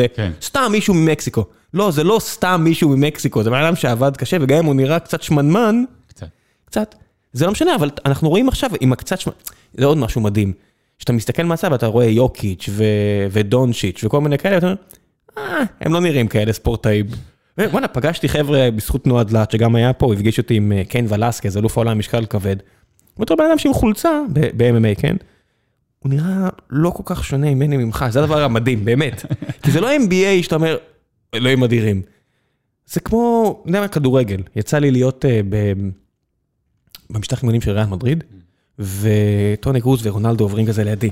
והאדם שמדבר איתי, הוא רואה שאני משתתק, למה שתק, אני אומר, הנה, אתה טוני קרוז ורונלדו, הוא עושה, yes, they are here every day. זה העבודה שלהם. והם נראים אנשים רגילים, הם נמוכים ממך, עם חולצה אתה לא רואה עד כמה הם אתלטים, הם נראים הכי רגיל, טוני קרוז, אחד הגשרים הטובים בעולם, הוא באותו מידה יכול להיות הבן אדם פה ליד, בחדר ליד. הוא יכול עכשיו לעשות איתך פודים גיקונומי. לא, כי זה עוד בסדר, כי יש פה אנשים, אתה יודע, יושבים פה ספורטאים נגיד וכאלה, אבל אני אומר, הוא יכול להיות מתכנת פה ליד, ואף אחד לא יגיד כלום. נכון. אבל הוא הגיע לשם בגלל העבודה. והוא עדיין עובד, ואתה רואה אותם, יש להם קטע כזה במדריד, שזה התלהב אותי, מהרבה דברים שם יש להם כזה תמונה על הקיר, של מי השחקנים של המועדון, וזה מי איזה פרצוף של ילד בן חמש, שש, וזה יורד כזה באלכסון, עד בתקופה ההיא רונלדו בפינה הימנית למטה, אני מניח שהוא ביקש או דרש או לא יודע מה, אבל זה לא אותו תמונה, זה ריאל מדריד, זה מי הילד בן השש, ועד לשמה, ואני אגיד לך משהו שפיצצתי את הסכן, החלונות נורא נקיים. למה? כי יש שם מישהו במדים של ריאל מדריד, שמנקה? שמנקה, והוא הולך ויושב בקפיטריה ביחד עם השחקנים. וואלה. וואו, איזה תרבות ספורט. ואז אתה יושב, אתה רואה את זה, ואתה אומר, איזה זבל, איזה זה, איזה סתם. איזה אפס. כן, כזה, איך הוא החטיא. כן, אין לו מושג. כן, זה הכיף, שכאוהד אתה גם ככה, אבל גם אתה יכול, ובלי הסיפורים אתה לא מעריך. נכון. רק כדי להבין, רק כדי להיכנס לעומק, וזהו, אז סיפור אולימפי, גם הגדוד דשא וגם... זה כמובן נמצא בכל החנויות, כל חנויות הספרים. כן, אני בכוונה אומר את כל השלושה ספרים, כי מה שמה לכם. דרך כלל, הם אזלו, והתפסנו שוב. יש עכשיו עוד פעם? יש, כן. הם אזלו, גם נבחרת החלומות וגם הגדוד דשא, אזלו לגמרי מהחנויות, ואנחנו התפסנו לפני חודש שוב, אז הם שוב בחנויות, וגם שקנו אתר חדש, שנקרא דוידוביץ' טופ חמישים. מה הבא בתור? מה הבא בתור? ספר? אני לא יודע אם אני אכנס לזה שוב, אני כל פעם אומר, כשנגמר, כל פעם אני אומר, אני לא, לא יודע אם אכנס, כי זה באמת, באמת קשה. מה, יש טורנירים? אתה צריך לעשות על הטורנירים. לא יודע, אולי משהו על הפרמייר ליג.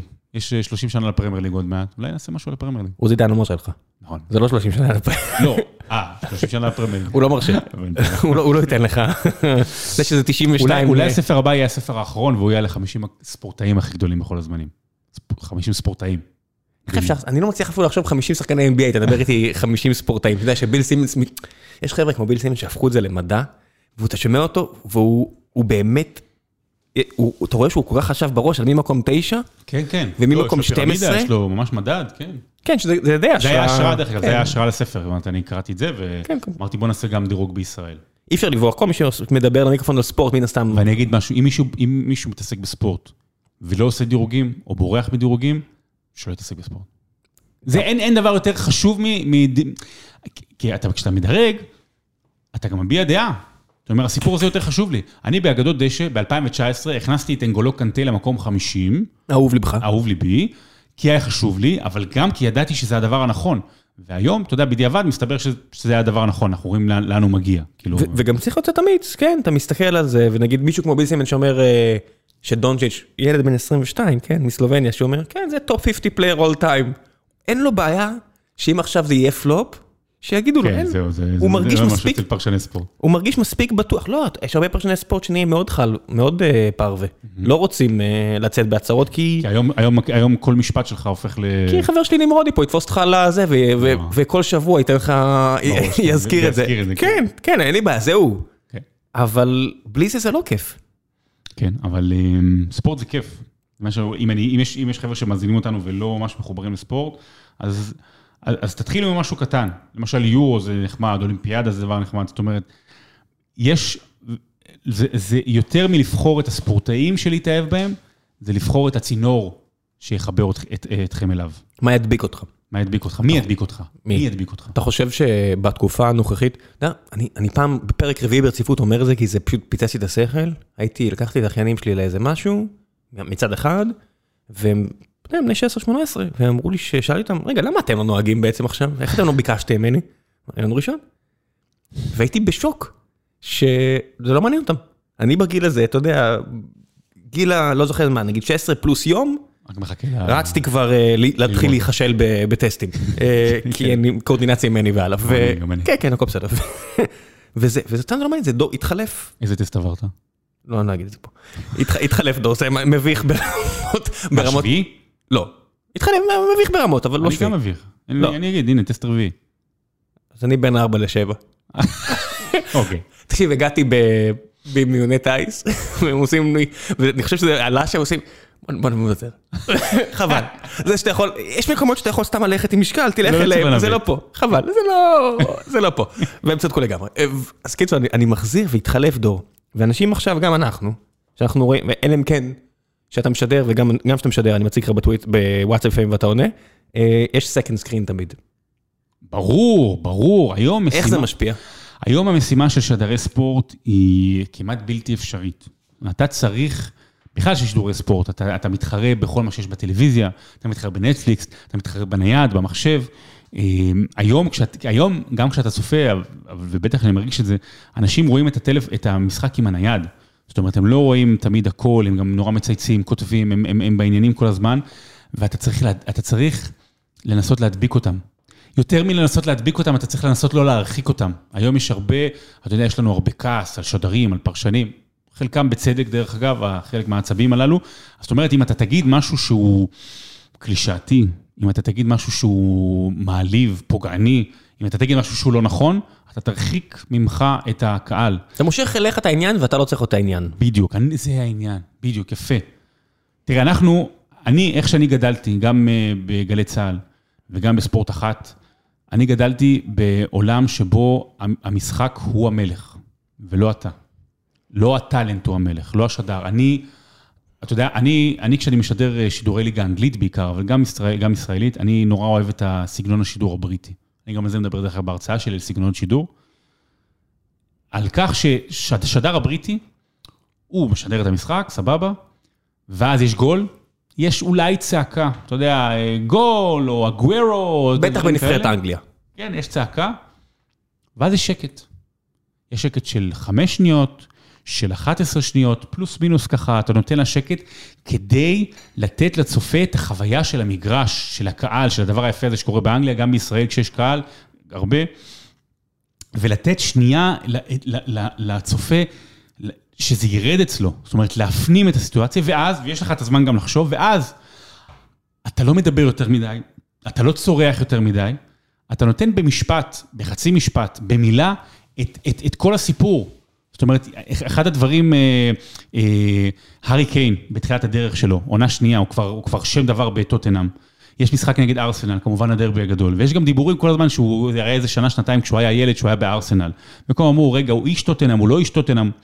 אה, ואז הוא כובש גול מדהים, מול אנגליה, מול, סליחה, מול ארסנל, והשדר אומר, אני נגיד בעברית, אתה יודע, שקט, ואז הוא אומר, הוא היה גיבור לפני זה, ועכשיו עבור העודים הוא המשיח. אתה יודע, זה, זה, אתה במשפט אחד מספר את כל הסיפור, כל סיפור תשעים הדקות, כל הסיפור של השבוע לפני המשחק, אתה מתמצת לכדי משפט אחד, ולשם אני מכוון להגיע, מנסה להגיע בשידורים, והעניין הוא שהמשחק והשחקנים והסיפורים, הם הם העניין ולא אנחנו, ואם יש לי משהו שאני משתדל לא לעשות, ומנסה לתקן סביבי, ומתבאס שאני רואה את זה קורה במקומות מסוימים, גם אצלנו, אבל גם במקומות אחרים, זה שאנשים מכניסים את עצמם להיות הסיפור, ואנחנו לא, אנחנו כלום ושום דבר, אנחנו צינור, אנחנו כלום ושום דבר ביחס, כולם ביחד זה החוויה, לא, כולם ביחד זה החוויה, אתה אולי בטל בשישים, אבל בטל בשישים לעומת הארי קיין, בסדר, בטל בשישים לעומת האליפות של מכבי חיפה, בטל בשישים לעומת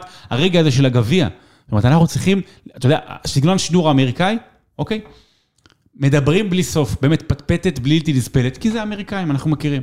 ואז אתה יודע מה קורה כשיש סלי ניצחון? יש שקט, ואז אומרים... אבל מה זה שקט? לא חמש שניות, יש שקט של עשרים שניות. אלא אם כן זה מאורע גדול, שניות. לפעמים זה חמש שניות, ואז this is, might have been the last basket Michael will ever score. אבל לא נדבר איתך על הבאזר. על הסל ניצחון בבאזר, אני אומר, יש מקרים, יש סיפור מפורסם, לא אכנס אליו, אבל הסל ניצחון הכי גדול בתולדות המכללות, סיפור הסינדרלה, מכללת צפון קרוליינה סטייט, לא חשוב, ניצחו בשנייה האחרונה את הקימה לג'ואן ומכללת יוסטון, ואני ספרתי שלושים ותשע שניות שקט. או כשבאולימפיאדה, דרך אגב... כי במכללות זה הדבר אמיתי, כי הם רצים פנימה כולם לתוך מרכז המגרש. אבל אתה יודע מה אומר לעצמו, אתה יודע מה אומר לעצמו השדר? הבימאי הוא האלוהים. העיניים הם עקובות, אתם תבחרו, המצלמה זזה ממקום, ממקום למקום, ואתם תקבעו, האם אתם רוצים להיות בצד של המנצחים, או אולי עם תוגת המפסידים. אתם מדברים פה על אלף תשע מאות שמונים ושלוש, חפשו את זה ביוטיוב, אם אני לא טועה, רגע גדול וכיף גדול. ספורט אמריקאי מהבחינה הזאת צריך את המקצוענות, כי הקהל לא נותן מספיק. זאת אומרת, הוריד לך, הייתי בגמר המערב של ה-אן בי איי. בסדר? גולדן סטייט בשיאה. אני, אני, אי אפשר להשים אותי שאני עם החבר'ה השיריקים למטה, אני כאילו, הראש, הקרחה שלי נוגעת בתקרה. כך, כך, כך המקום לא טוב. הקרחה שלי משפשפת את התקרה של האולם, כי זה מה שאתה יודע, בסוף נכנס, הכיס שלי מאפשר, ואני עם החבר'ה שגם, נשים לחפש את זה, אז אתה היית מצפה שאיתם יהיה הכי כיף. והם כל כך לא כיפים, ובאמצע המשחק, כי היה איזה ארבעים הפרש, כי גול הזו הייתה מושלמת, הראיתי להם במובייל, תמונות מעידוד בישראל ובסרביה. וואו, זה נראה מדהים! וזה כאילו העודים השרופים של הקהל הכי חם באותם תקופות. כן, כן, כן. בכלל כאילו הקהל הכי חם ב-אן בי איי כביכול. זה ספורט מכללות, הוא הרבה יותר כיף. הוא אמיתי. אתה יודע, הייתי בטוסון שהם שיחקו ו... יש לי יונדאי טוסון בבית. אז אתה יודע, אתה רואה את החבר'ה של טוסון וזה מרגש. זה מרגש ברמה של באותה שנה גרונקאוסקי. רוב גרונקאוסקי, כאילו פוטבול, והוא בקמפוס, וכולם יודעים מי זה, וזה ברמה שהוא יכול להגיע, ותחליף אותו איזה סטודנטית אסיאתית חכמה, וזה כולם יהיו בסדר, כי זה אתה, וזה מרגש. אתה חלק מזה, זה חלק מקהילה. כולם ביחד. זה הספורט, המרכיב העיקרי בספורט זה העניין הקהילתי. זאת אומרת, גם מנצ'סטר יונייטד, סתם דוגמה, שיש לה עשרות מיליוני אוהדים בכל העולם. יותר. יותר. נכון, מאוד יותר. הם קהילה. זה קהילת אוהדי מנצ'סטר יונייטד, ואתה מרגיש שייך לדבר הזה, אפילו אם אתה במקום אחר. או אני למשל שייך להפועל מרמורק. אני נולדתי וגדלתי במרמורק, שכונה ברחובות. מי שלא יודע, כן, צריך להוסיף, שכונה ברחובות. שכונה שידועה, שכונה ש... בוא נגיד, העלייה התימנית... יש לי משפחה משם, זה בסדר. לא, העלייה התימנית מתחילת המאה הקודמת, עלו לכנרת, ויש את הסיפור המפורסם שהם... הורחקו משם, ואז הגיעו ל... מה זה העלו? בואו נשים דברים על דיוקם. העלו אותם בשביל להיות כוח עבודה. העלייה הזאת הייתה סופר גזענית. והגיעה לכנרת, ואז לא רצו אותם שם, והביאו אותם לרחובות, ויש מרמורק שעריים. זאת אומרת, זה סיפור עצוב מאוד. עדיין אם אתה נוסע מסביב, אתה עדיין רואה כל מיני בודקות כאלה קטנים, שאתה מבין ששיקנו שם פועלים, כי חס וכי לא רצו להסתמך על פועלים ערבים, אבל כמובן שהחבר'ה שעלו מרוסיה וזה, לא התכוונו לעבוד בעצמם הרבה מהם. אז זו שכונה תימנית, מה שנקרא בה, היא הרחבה, ואני כאילו גדלתי שם, אבל אני נורא, ואני לא, אני דוידוביץ', אבל אני נורא נורא מחובר למקום, זאת אומרת, לא אכפת לי מי משחק, ולא אכפת לי מי המאמן, אבל אני נורא מחובר לקהילה שגדלתי בה. כן, אתה רואה עם הפועל ירושלים עכשיו, חבר'ה שזה סבא שלהם ואבא שלהם, כמו מר לוי שציינו, שבאמת זה מרגש אותם ונחמד להם. כיף, כיף גדול, ממש כיף גדול הקהילתיות הזאת. איך אתה חושב זה הולך להשתנות עכשיו? העניין הזה של סיפורים שבסוף ספורטאים, בניגוד לפעם, פעם היינו צריכים לחכות שלושים שנה כדי שיעשו סרט על ג'ורדן, כדי באמת שנדע מה הלך שם. הנה, עכשיו עושים על ג'יימי ורדי סרט. הכי מגיע. הוא עוד לא פרש. כן. הוא עוד לא פרש וכבר עושים עליו סרט. אז ג'יימי ורדי, אוקיי, זה אחלה דוגמה, אבל הכוכבים הכי גדולים היום שהם כוכבים מגיל אפס, מרגיש כאילו אתה, אתה רואה אותה מכל זווית אפשרית, אני שומע אותם דברים, אני רואה אותם מצייצים שהם כמו קווין דורנט, אני יודע עד כמה הוא פלוד. תראה, נכון. במובן מסוים העולם השתנה, ובגלל זה אומרים שלא יותר, בגלל זה אומרים שלא יהיה יותר מייקל ג'ורדן. עזוב את העניין המקצועי. ובגלל זה אומרים שלא יהיה יותר סיינפלד. זאת אומרת, יכול להיות שיש קומדיות שהגיעו והן טובות יותר, משובחות יותר, מצחיקות יותר, חכמות יותר. אבל לא כולם רואים את זה. אין מדורת שבט.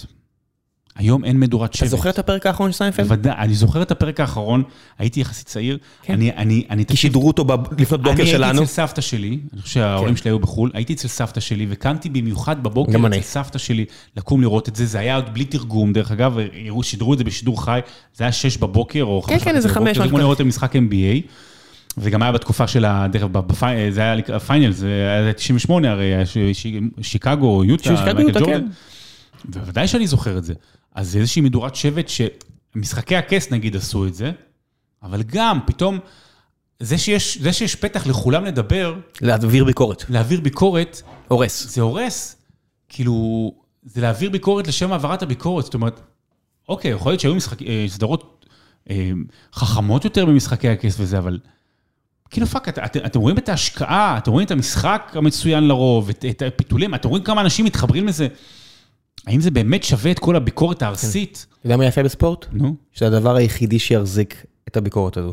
הדבר היחידי, זאת אומרת, אין אף פוליטיקאי, לא אובמה, לא גנץ, לא נפתלי, בטח שלא נפתלי בנט או בנימין נתניהו פה בארץ, אף אחד לא יחזיק כל כך הרבה ביקורת וייצא, אתה יודע, כמו אנדי דופרין, אחרי ארבעה מגרשי פוטבול וייצא של חרה וייצא נקי מהצד השני, אין יותר את הדבר הזה.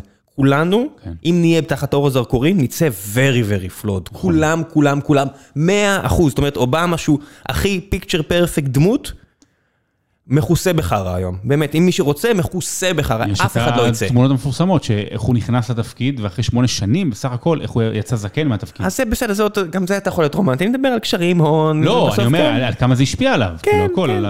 קרקי גדול. קרקי גדול, וספורט, זה הדבר היחידי, שאתה יודע, אתה יכול לראות את סן אנטוניו הזאת, שמנצחת את מיאמי, וכולם יגידו, אוקיי, זה מושלם. לא, זה העניין. בספורט יש לך מישהו כמו מרדונה. כבר אין כמעט. לא, לא, אבל שכולם יודעים שהוא במהות שלו פלוד. שהוא קודם פלוד, ואז מצאו כמה דברים שהם לא חר. אבל יש לו ההדרה שלא תמצא בשום מקום אחר. למרות הדברים שסביבו, יש ההדרה, גם מבחינתי, כאילו בלב שלי, אבל גם מאות מיליונים ברחבי העולם, בטח בארגנטינה, בארגנטינה הוא קדוש, אבל קדוש אמיתי. אז זה כבר לא מחזיק מים. הבעיה היא, אתה רואה נגיד מישהו כמו ז'וסווה בבאר שבע, שאני, ברגע שיש לי כמה קבוצות ז'וסווה, לא אחת אפילו, וזה, אתה יודע, אתה לא יכול, אתה יכול only so far להזכיר לי, שהוא חר על האנשים סביבו, אני אומר, אני כמעסיק לא הייתי רוצה שהעובדים שלי יגיעו בבוקר ויסבלו, כי מישהו מתאמר בהם, ומצלם אותם ערומים ומפיץ את זה. זה הסיפור? גם, גם, גם, ומרביץ להם, ומקלל אותם, ואתה אומר, ואני צריך להעוד אותו, ואני צריך לשיר את, את השם שלו, וכאילו להיות ברוצה שלו, אז אני עושה את זה, אבל זה כבר לא. אבל מצד שני, תצוגות ספורט, נטו, עכשיו ב- ביורו, כן. יכול להיות ששוב נראה אתם בפה, בגיל עשרים ושליחתה, כן. עשרים ושליחתה, שם את עצמו כבר עם יותר הישגים ממרדונה. כן. עשרים ושליחתה, הוא כבר יהיה יותר גדול ממרדונה הישגית. כן, כן, כן, כן. לא, לא, ייתכן, אתה יודע. וכולנו נגיד, מושלם. אין עוד משהו בתרבות העולמית, מלבד ספורט ברמה הנוכחית שלו, שהוא הרמה הכי גבוהה שיש. זאת אומרת, יכול להיות שג'ורדן וברקלי, אם היו היום, מה זה יכול להיות? בוודאות, כנראה, או לרי ברד, היו משלימים את המשחק שלהם כדי להיות טובים כמו היום, אבל אם תיקח את החבר'ה של אז, ותשים אותם מול החבר'ה של היום, זה מה שאנשים לא מבינים. בלי אימון, בלי אימון. As we speak, היום, אולי מלבד ג'ורדן שנראה שהוא התאמן באמת כמו כולם, אישן סיגרים. הם התקבלו בראש. אתה יודע, אנשים לא מבינים שהעולם מתקדם קדימה, יש טכנולוגיה יותר טובה, והכל יותר טוב, אנחנו שומעים יותר טוב ורואים יותר טוב, אבל מה, לא, בספורט פעם, פעם הם היו יותר טובים. בשחמט זה התקדם. אתה מדבר איתי על ספורט בשחמט, עצם יודע שיש לך תוכנות ללמוד, אלוף העולם הנוכחי בשחמט. עדיין לומד. לא, הוא שמונה רמות יותר טוב מהאלופים הקודמים. העולם מתקדם. ובספורט אנחנו ככה נשנים על איזה נוסטלגיה ורומנטיקה של... אבל כן, העולם... אני מת על זה שבספורט זירה אתה מסתכל על זה, לפחות בספורט זירה אין לך שום ספק, אתה מסתכל על החור, אתה מסתכל על זה, אוקיי, לא, אנשים סיכוי פה. הוא פשוט חוטף מכות רצח. וב-N B A עוד יש... איכשהו, או בכדורגל, יש איזשהו ספק, כי זה נשאר רק בראש לנו ובקשקושי מיקרופון, עד שאתה רואה יוטיוב. אם אתה רואה יוטיוב, ובגלל הגדול שהלכתי וראיתי משחקים של פעם או קטעים, נכון? אני אומר, זה כיף לי. ואז אתה מסתכל ואתה אומר, אוקיי, זה רמה של הפועל באר שבע. לך תראה, תראה, אתה יודע, משחק הכדורגל, סליחה, נבחרת הכדורגל הגדולה בכל הזמנים, שנחשבת... הונגריה, כן. ברזיל אלף תשע מאות שבעים, אוקיי. שניצחה ארבע אחת את איטליה בגמר, אז היא, תלך תראה את המשחק הזה, נו, זוז, מה אתה עושה? זוז, מה, מה אתה, כאילו, אתה רואה, אין הגנות כל כך, וזה משחק אחר לגמרי. הם כל כך לא אתלטים. אבל העניין הוא שכשאתה עושה השוואות, ובגלל זה זה עניין של דירוגים, אתה עושה השוואות באופן יחסי לתקופה. בגלל זה נבחרת ברזיל היא עדיין הכי גדולה בכל הזמנים, כי באופן יחסי לתקופה שהיא הייתה, כמה שהיא הייתה מתקדמת, ואיך שהיא שיחקה, ואיך שהיא ניצחה משחקים, אז זה משהו שלא היה, או אולי רבה עם מישהי אחרת, בהמשך, זאת אומרת ברמה כזאת. אז, אז הכל ביחס לתקופה, כשעושים השוואות ודירוקים ו- ונכנסים לזה, אבל כ- ככלל, העולם הולך קדימה, וגם הספורט. הוא גם מבטל... וגם תקשורת הספורט. בוודאי תקשורת הספורט. תקשורת הספורט, כיף לי. אתה יודע, שעד שאתם התחלתם, אתה ולוונטל והחבר'ה של ספורט אחד, ראיתי משחקים בארץ על מיוט.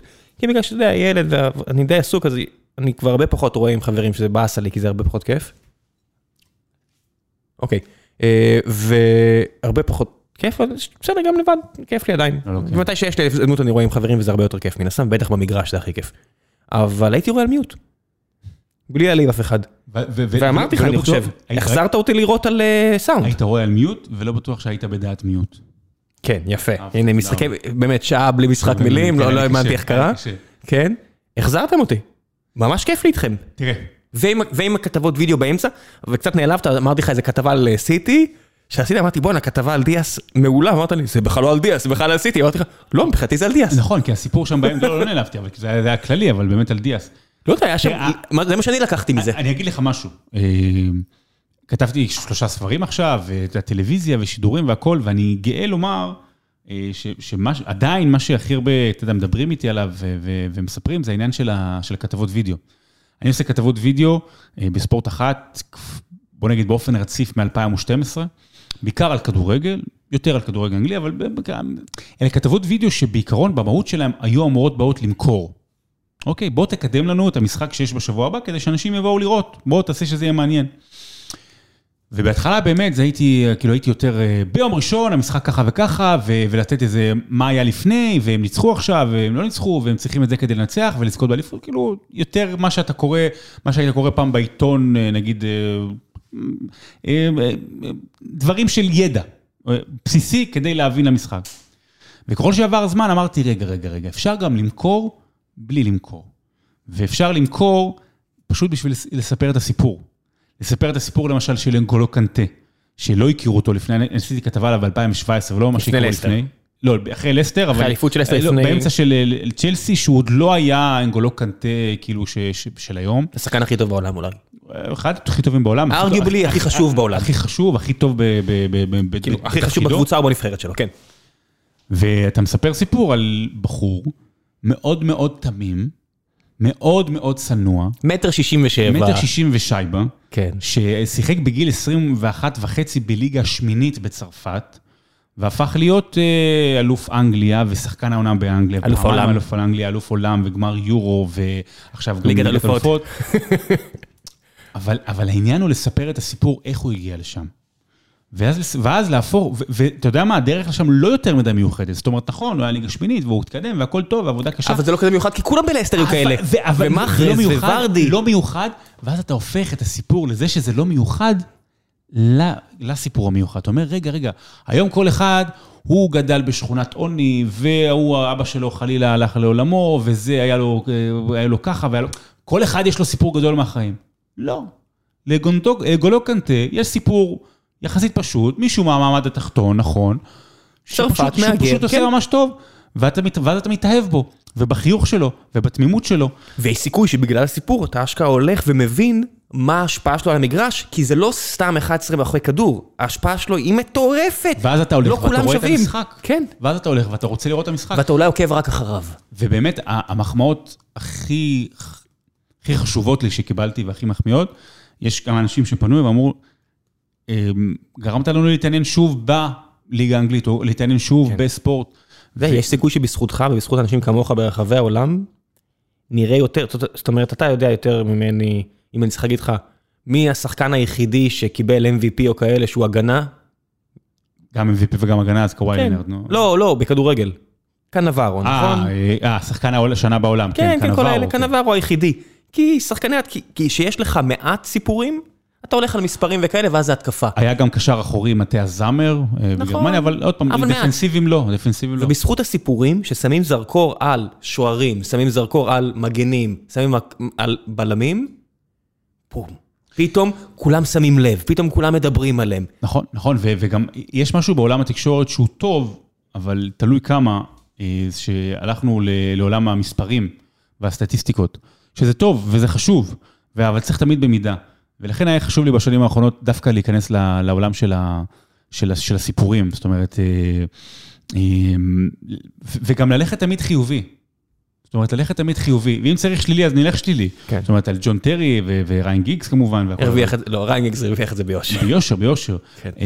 אבל עדיין, אבל, אבל גם כשיש שלילי, למשל, אני יכול לספר לך על יוסי בניון. חכה, בוא נעשה קצת שאלות מהקהל, אוקיי, כי אוקיי, אנחנו בקצרים כן, בזמן. לא שלב השאלות מן הקהל, ואני מת על יוסי.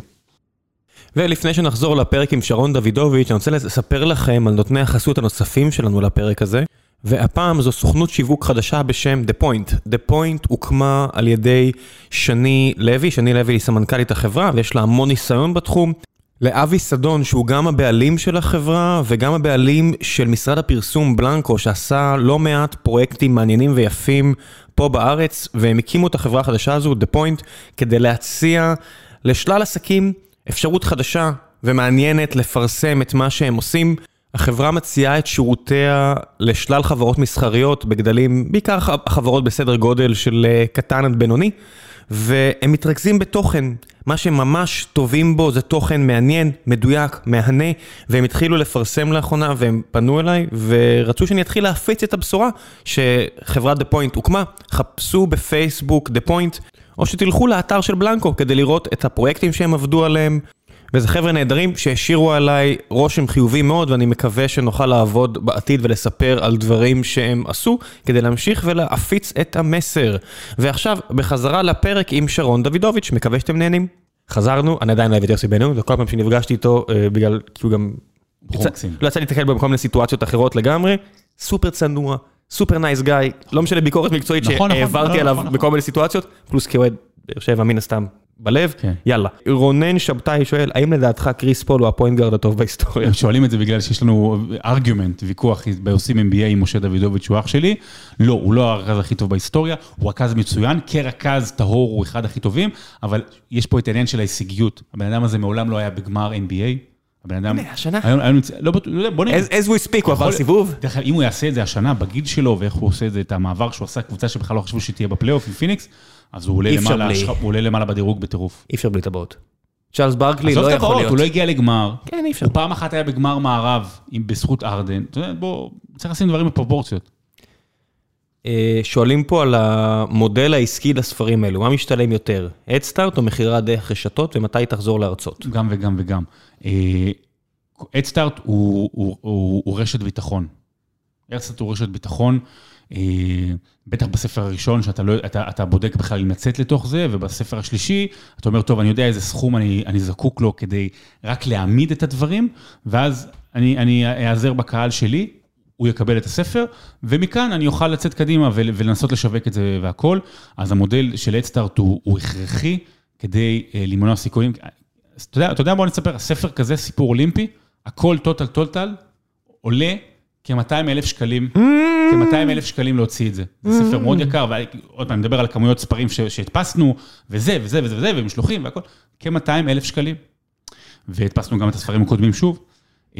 אז אתה צריך לעשות אדסטארט שיהיה לך הפסד, שאתה בן אדם עצמאי. רגע, אדסטארט לא בטוח מכסה אותך כבר? לא חיסה הכל, לא חיסה הכל. אתה רוב, אבל לא חיסה הכל, ומפה אתה ממשיך. אז למה לא להגדיל את האדסטארט? כי פחד שאתה תצליח... לא, אני גם לא רוצה, אני תראה, אני לא רוצה שאנשים יפתחו עין ויגידו, אה, רוצה את זה בשביל הרווח. מה כאן, אתה עושה את זה בשביל הרווח? מה יש לך? לא, שהאדסטארט הוא בשביל הרווח, כי האדסטארט בא במקום של בואו, בואו, בואו. למה? אתה מוכר לי ספר. קניתי ספר. אני יודע, אני, אני, יש עדיין איזשהו... קיבלתי ספר הביתה. אתה עדיין מנסה לשמור על הקטע המקצועי, ולא להפוך להיות, אתה יודע, שיחשבו שאני עושה... למשל, היום אני, אני, מדי פעם, אני מפרסם המון תוכן חינמי, אפרופו רשתות חברתיות, אצלי, בטוויטר, ובפייסבוק, ובטלגרם, ובאינסטגרם, הכל חינמי, אני לא מקבל על זה שקל. ומדי פעם אני מכניס את הספרים שלי. ואז... הרוב מפרגנים, אבל כשאני מקבל מישהו תגובה בטלגרם לפני שלושה ימים, אומר, בוא תחליף את שם העמוד לכאן מוכרים ספרים וזהו. פאק יו. לא, לא פאק יו, אני מתרגש מזה. אני מתרגש מזה. ברור שאתה מתרגש מזה, אז מה? כי אני אומר, רגע, אני לא רוצה להמיס עליכם. מצד שני, אני נותן הרבה חומר חינמי והכל, אז ברשתות אני מקדם. אני מקווה שביל סימס ישנה את זה. אני מקווה שביל סימנס יראה להרבה אנשי תוכן. השאלה האחרונה הייתה לגבי הרצאות. אחרי היורו אני חוזר, מה שנקרא, אני פנוי להובלות. יפה. אחרי היורו פנוי להובלות. יהיה הרבה סיפורים, אני מקווה, מהיורו. בוא נעשה עוד איזה שתי שאלות ותחזור לתינוק בן חודש. פה בקניון, בתל-אביב. כן. תומר ברק מוסר שפשוט כיף לשמוע אותך ולקרוא אותך. תודה רבה. תודה רבה. כדורגל נשים לאן? האם יש לזה עתיד? אביחי על מיו. יש לזה עתיד בעולם. יש לזה עתיד מזהיר אפילו. אנחנו התחלנו לשדר בספורט אחת בשנה האחרונה, את הפרמייר ליג לנשים, זה דאבליו אס אל. אושרת עיני עוזרת מאוד בטוויטר להביא סיפורים האלה. אושרת עיני מדהימה, בלי קשר להיותה אישה. אלופת ישראל, כן. ועוד יותר במה שהיא עושה. אני חושב שלכו תראו, כשתהיה אליפות עולם או אליפות אירופה, או שיש ליגת אלופות, הרמה שם היא מאוד מאוד גבוהה. יש אלמנטים עם יתרון, ויש אלמנטים עם חיסרון, כמובן לעומת הגברים. אין מה לעשות, זה פיזיולוגי. אבל כבר יודעים גם יותר למכור את זה ולשווק את זה, ולאט לאט זה מתפתח בעולם, בארץ, קקי. קקי פח. קקי. לא, כאילו, מה שעושים מזה, כן? אני לא מדבר על חלילה, על הכדורגלניות. לא, ישראל, התרבות ספורט שלנו. זה שהם לא מקבלות תקצוב, הם לא... הכל, הכל, הכל מהכל, קקי. כן, כן, לא, זה לא... בטח, לא, אנחנו... יש לנו תהום להשלים מבחינת תרבות ספורט, והעולם לא מחכה לנו, התרבות ספורט רק הולכת וגדלה, ותרבות מנצחת, זאת אומרת... יש לנו תהום להשלים, ואין לזה תהום בעולם. לא. שאלה האחרונה, אני רואה שתכף אשתך הורקת אותי. אביחי אלמאיו ממשיך שואל, האם אתה חושב שליגת העל צריכה להיות בת עשר קבוצות חזקות, וכך תעלה הרמה והאיכות של הכדורגל? שתים עשרה. שתים עשרה קבוצות, להוריד מ-ארבע עשרה ל-שתים עשרה, שתהיה ליגה קצת יותר צפופה, יותר עם הקבוצות הגדולות, יותר משחקים בין הקבוצות הגדולות. עשר זה טיפה ליגה סגורה מדי, כי בכל זאת יש, יש, יש, יש עולם שצריך להגיע אליו, יש קבוצות שצריך להגיע אליהן, ו, ו, אתה צריך להגיע לקרית שמונה, אתה צריך להגיע לבאר שבע, אתה צריך להגיע לאשדוד, אתה צריך להגיע למקומות האלה, וזה חשוב מאוד. אני נגד הסופר-ליגס למיניהם וכאלה.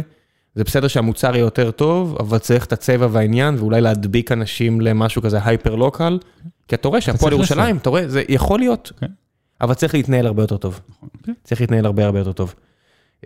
שאלה אחרונה, שאלו פה הרבה על תרבות הנאחס. אתה יודע למה? מה כתב שאלותים, אני יודע למה? שאתה רוצה כזה שאני כאילו... לא, המאזינים לא יודעים למה. זהו, זה משהו אחר. לא, יש נדבק בי איזשהו עניין, שכאילו שמי שנושא עליו כתבה, אז יש עליו נאחס. לא נדבק בך, משהו נופל עליהם. כן, אבל אין דבר כזה נאחס. עשית על טרנד לאחרונה? רציתי לעלות על טרנד, אני כל כך רציתי שעשיתי שנה שעברה על טרנד, ואז הייתה לו שנה גרועה. לא, יש הרבה... גרועה. כן, גרועה מאוד. גרועה. יש הרבה מאוד דוגמאות. לילד בן עשרים ואחת עשרים ושתיים? אתה יודע, עשיתי על רובן, כתבה שהוא חוזר לשחק. הוא הקריח. לא, והוא נפצע דקה שלושים ושבע. כן. בסדר, הולנד זה... אבל לא, אבל אין דבר כזה נח, זאת אומרת, אין לנו... זה העניין, כאילו זה נחמד, זה נורא, אני אוהב את הטרשטוק הזה, אבל זה העניין שאין לנו יכולת להשפיע ממש, אלא רק לספר את זה טוב. אולי הולנד תיקח הפעם? לא. איזה הפתעה זה? אין סיכוי. אין סיכוי. מה זה אין סיכוי? מה זה הדיבור הזה? מה זה אין סיכוי? אפילו לפולין יש סיכוי, מה זה אין סיכוי? לפולין יש יותר סיכוי מההולנד. פולין לא רעים בכלל. נכון, נבחרת טופ עשר בעולם. כן. אבל להולנד אין סיכוי. לא, באמת, אין סיכוי. לא, אני אומר את זה... נבחרת נורא צעירה. לא, זה בעיקר בגלל שוונדייק נפצע. כן, אם וונדייק לא נפצע, לא הייתי חושב שיש סיכוי. אולי, כן. אבל אין סיכוי. אין סיכוי. נכון? אין. אנגליה? אנגליה יש סיכוי. לא גבוה, אבל יש. אבל היא תפול ברבע גמר. הם גם בעייתי בבלמים. הארי מגווייר לא כזה טוב. בוא נראה אם הוא יהיה קשיר, קודם כל, הוא טוב, אבל לא נבחרת כיפית. הולך להיות כיף היורו, הולך להיות כיף כי גם הקהל חוזר, והצבע חוזר. אני חושב שנגלה שצרפת ממש רמה מעל המשחק. צרפת ופורטוגל הם הפיבוריטיות הגדולות. כן. פורטוגל יותר טובה ממה שהייתה לפני ארבע חמש שנים. משהו קרה עם גרמניה. דור מתחלף, דור מתחלף. נעשה כזה זריז, הבעיה שלי עם פורטוגל, זה כמו הבעיה עם שוודיה וכאלה, שהצל גדול מדי. אז זה העניין. בלי הצל היא מועמדת לשחייה, בלי רונלדו היא מועמדת לשחייה. אני אומר, אם... הבנתי, זה מפריע לך. הוא מפריע, הוא לא... אני לא צריך שהוא... זה שאלה, זה שאלה שתצוף. מבחינתי שאל תבוא. זה שאלה שתצוף, האם הוא מפריע? אני חושב שהוא מפריע. אני חושב ש... מעניין יהיה לראות את זה. הוא אישיות גדולה מדי. מעניין. איזה בן אדם, איזה טיפוס. מדהים. כמה ספרים יכתבו עליו. כבר נכתבו? כן, יש פסק, יש לנו... עובד מפורטוגל, באותו, עם מדיה, איך נקרא מדיה, מדיה, איפה ש... אז שאלו אותו כאילו בכזה פגישה של כל החברה, על הפסל, אמר, יפ, everybody goes to the statue, יש פסל של רונלדו שם. מדהים. כן, טוב, יאללה, די, אני לא מחזיק אותך פה יותר, תודה רבה, רבה, רבה. תודה רבה, אלי, כיף גדול. חברים, בכלל ששרון לא אומר את זה, אני אומר לכם את זה, הנה ההמלצה שלי, אנחנו עושים פרק בהמלצות, שלושה ספרים שמאוד מאוד מאוד אהבתי, אגדות דשא, איך נקראים השניים? נבחרת החלומות. עכשיו נבחרת החלומות עם הסיפורים אולימפיים. לא, נבחרת החלומות. אגדות דשא וסיפור אולימפי. הכי אהבתי את נבחרת החלומות. הוא מאויר הכי יפה. אני ממש אהבתי את האיורים. אלעד שגריר המאייר. כן, ולמרות שאת ה-אן בי איי אני מכיר הכי טוב מבין השלושה, עדיין הכי נהנה. אולי בגלל זה אתה הכי אוהב, כי אתה הכי מתחבר אליו. לא, לא, הוא... וואלה. הכי אהבתי אותו. לא יודע, מכל הזווית, הוא פשוט היה ממש ספר ברמה גבוהה. תודה רבה. אני ממש קראתי גם את ה-Book of Basketball של ביל סימונס. זה לא כזה, כן, תקראו, תקראו את שלך. וואלה. כן, תלך את שלך. מה הכי יפה שקיבלתי. כן, תשמעו את ביל סימונס ואותך, אבל אם תכנים לקרוא אחד, תכנים לוותר על ביל, הוא קצת חפראוי. יאללה, ביי. תודה רבה.